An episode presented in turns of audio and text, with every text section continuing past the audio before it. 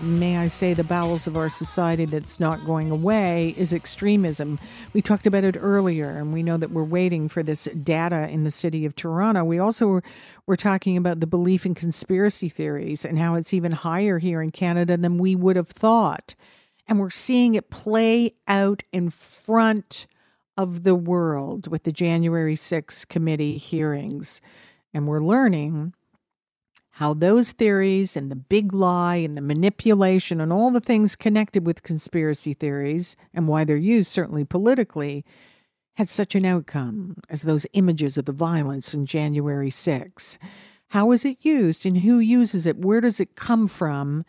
And what kind of a threat do these extremists that we keep hearing more and more about make to our safety. We are joined by Ruth Marshall, a religious and political studies professor at the University of Toronto. Ruth Marshall, thank you for joining us. Thanks so very much, Ernie, for having me on. Um, I'm delighted to be given an opportunity to talk about some of these really scary and pressing issues. I was very busy over the weekend, so I just caught up last night with the hearings. And frankly, I was surprised by how much we were able to see and how well they got the message across that um, essentially, at the end of the day, once the the members of his staff who are on this team normal had said their piece, the president went off with team. I don't know what we'll call it. I don't like to use epithets, but Team Looney Tunes with Rudy Giuliani, apparently he drunk the whole time, a, a kind of traveling show of lawyers and conspiracy theorists who are making out making the most ludicrous sorts of accusations. All of this is going on around the same time that we're having a, a massive wave of disinformation about the COVID 19 pandemic, right? So the hearings for me are really kind of a, I have to say it quite frankly, a, a kind of spectacle that that is demonstrating to the rest of the world the death of American democracy. And well, that's the fear. That's the fear, Ruth. Here, as we're watching yeah. it, so why we're watching it with Canadian eyes. It's not. Yeah. It's not an American political story. This no. is leader of the free world. This is the bright and shining city on the sea. This is democracy, and we're using right. that word, and we're worried about it. And one one of the things we're seeing here, Ruth, is you know, some of us have been worried about this for a long time. And wow, that committee is not playing around. They're serious and they're laying it out how close it came. It is surprising the layers that were in place, considering this was a big lie.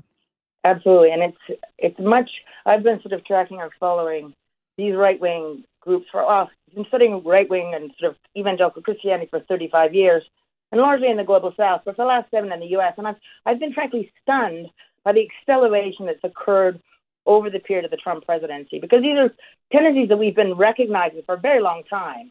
And if you, you know, these are there are media ecosystems in America and then in the world where a kind of Christian evangelical crowd really has its own media environment.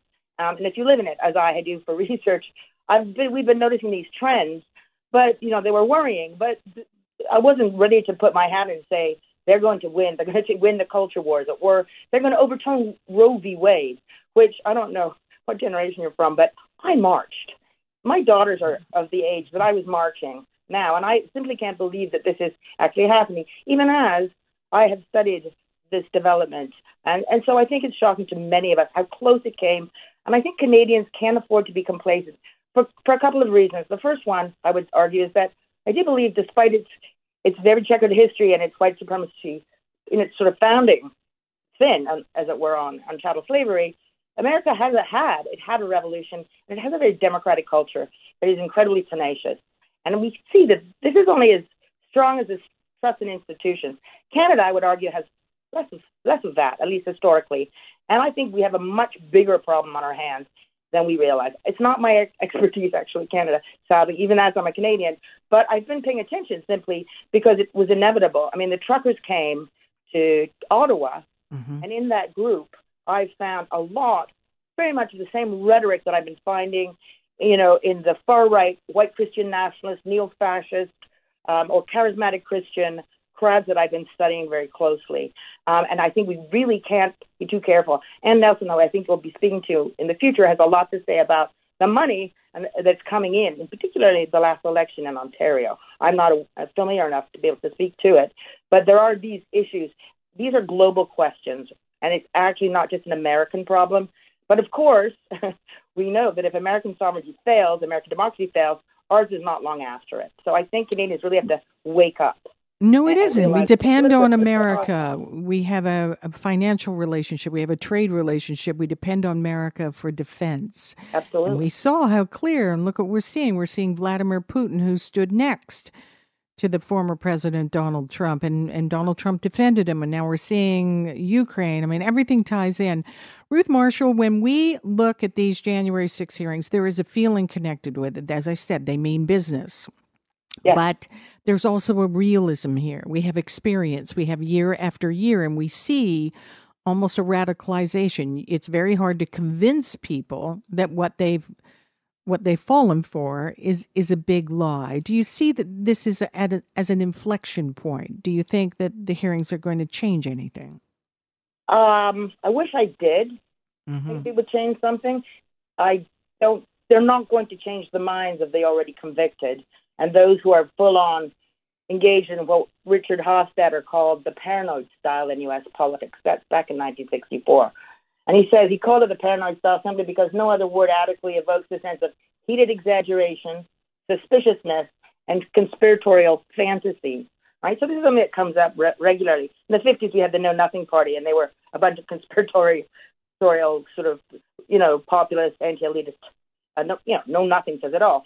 I think that there is actually a real danger because we have, on the one hand, a group of very determined individuals, Council of National Policy, that Anne Nelson wrote this ex- excellent book, Shadow Network, on, um, and what I would call, uh, I'm not sure the right word, I in you know academic terms, I would call it a kind of epistemological environment, an environment of knowledge where facts are are, are completely up for grabs, mm-hmm. and I think it has a great deal to do with the importance in, in American society, but not only because it, this is a global phenomenon of uh, a certain type of religious mindset or spiritual approach to things.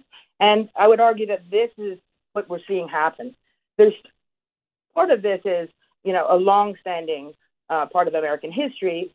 Evangelical Christianity is a long role to play in American, the construction of American democracy, right? The anti-abolitionist, civil rights movement. But at the same time, what we're seeing today is is this essentially a very paranoid style of religiosity that comes out of, uh, I would argue, starts in the Reagan years with the charismatic revival. Globally, it's called the, the third wave, and it stretches and creates, in the space of the last 50 years, half a billion.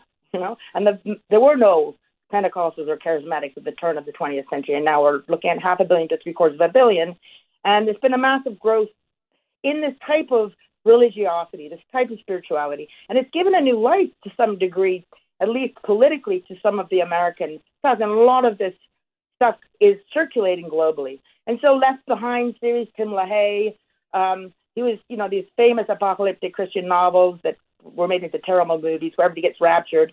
He's a man who was one of the founders of the CNP, describes gay people as vile, says the Illuminati are conspiring to establish a new world order, attacks Catholicism, even works for the John Birch Society.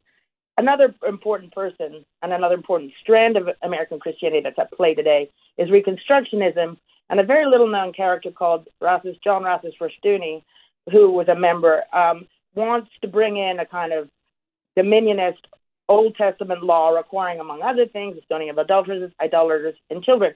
So the question is, this this crowd of uh, Christian Americans from a variety of different, you know, subgroups, not to conflate them all together, are kind of dedicated to bringing about what they want to say, want to call a kind of Christian society, right? They it is, but is it based on Christianity or is it based on power? Because we're seeing a twist in this. We've I would say both, and I actually am one yeah, of the really. people who strongly believe that it's not okay to say it's not Christian. That kind of lets them off the hook in a way. Mm-hmm. There are all sorts of religiosities and forms of spirituality in the world today. Some embrace violence, some are pietist and quietist. It's but every op- it's not okay to say the only the nice ones are the religious or the Christian ones, and the other ones are not. So I, I worry about that because I think it's important. I'm not, I'm not suggesting they're nice. I'm just saying we're seeing all of a sudden uh, uh, uh, different factions yes. of this and the desire and to do kind of the same thing. You know, religion and power have always worked historically often very well together, as we know from our own history. long history, but also in other parts of the world. And certainly, um, Katherine Stewart has a wonderful book on the on the sort of core group of Christian activists behind this, and they are, um, yeah, she calls them the power worshippers. So I think that's apt, and that is the kind of approach. But you can want to get power for all sorts of things that aren't nefarious, right? You know, get a better job or health or or you know get more money or you want to have. So this approach to Christianity as an empowerment in and of itself isn't necessarily bad politically, but it can play out, and it has played out in America in very, very negative ways, largely also, I would argue, because of the way in which evangelicalism is really um, kind of the extension of, of the problems of, of the politics of race in America, right? There's a wonderful book by a, a friend and colleague of mine, Anthea Butler, White Evangelical Racism, and I can recommend it. And she really points out that, um, you know, it isn't really the, the abortion that sparked the creation of the religious right. In fact, it was galvanized in the 80s in particular when the IRS re- revoked the mm-hmm. tax exempt status of Bob Jones University because it refused segregation. So a lot of these questions go back to the problem of race and the problem of the division in America, the most segregated hour still being Sunday morning, right? Um, and so the radicalization, though, I've noticed dramatically increased over the course of the Trump presidency and also over the pandemic. And I would say there's a third part to this that's another massive piece, which is the the algorithm took them right. Um, yeah, I want to say when you add that angle and it takes it all and just soups it up beyond comprehension. Exactly, it's like like perfect storm in some ways, um, but also this is something that we've seen historically, and it is worthwhile looking back. You know, to what happened after the last pandemic. I've noticed this, and you know, it's a period that I know for a part of the world that we don't really study much, West Africa. And I, I, I re- realize now that the pandemic caused massive upheaval that we didn't maybe take into account. It's hard to get your head around what is a pandemic if it's not lived through one. And I would say that that has really accelerated all these trends which were already visible and created opportunities that might not have existed otherwise for really bad behavior politically. And yeah, and we're getting a feel of that, Ruth. We saw it in the yeah. convoy, which you mentioned, and we're getting now. I mean, earlier we were talking about the the belief in, in the white replacement theory, even here in Canada. Absolutely. Final question I want to ask you here: all these things, and we're looking and finding out more from this January 6th committee. But right. again, from a Canadian angle, we're finding out that extremist groups are on the rise all across the the country. And, you know, we're just so chuffed with ourselves as Canadians. Oh, we're not Americans. We know we have a different political system. We have, a, a, you know, money plays a different part in the political system. So there can be that connection there. However, we're learning and we're pulling up the rocks here, Ruth, and yes. sometimes we don't like what we're seeing. No, I think that's really true. I mean, we have our own difficulties. Of course, we have our own difficulties with religion and our political history. We just got the question of the Pope's visit coming and the TRC in the residential schools.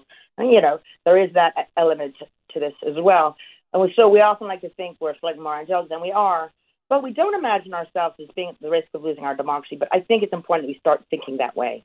Um, because I will say another thing that this kind of aggressive militant style of Christian um, you know, militancy. And I saw a lot of that amongst the truckers in Ottawa. I listened to the Zello channels and the Telegram channels. I yeah. listened in, in the evening because yeah. I'm sick in the head. And I heard the same. I was too. Um, sort of spiritual warfare language, Christian yeah. warfare language that I hear in the groups that I study. And I was alarmed. Um, I listened to the Francophone and the Anglophone, and I found it in both cases. And I also will note that many there are members of my university community that felt that it was a good idea to donate some of their hard yeah, and there, it was surprising who so who's who's tuning in. It's not just. No. It's important for us to understand as well, especially in the U.S. when we're looking at these groups. These are mm-hmm. extremely wealthy individuals.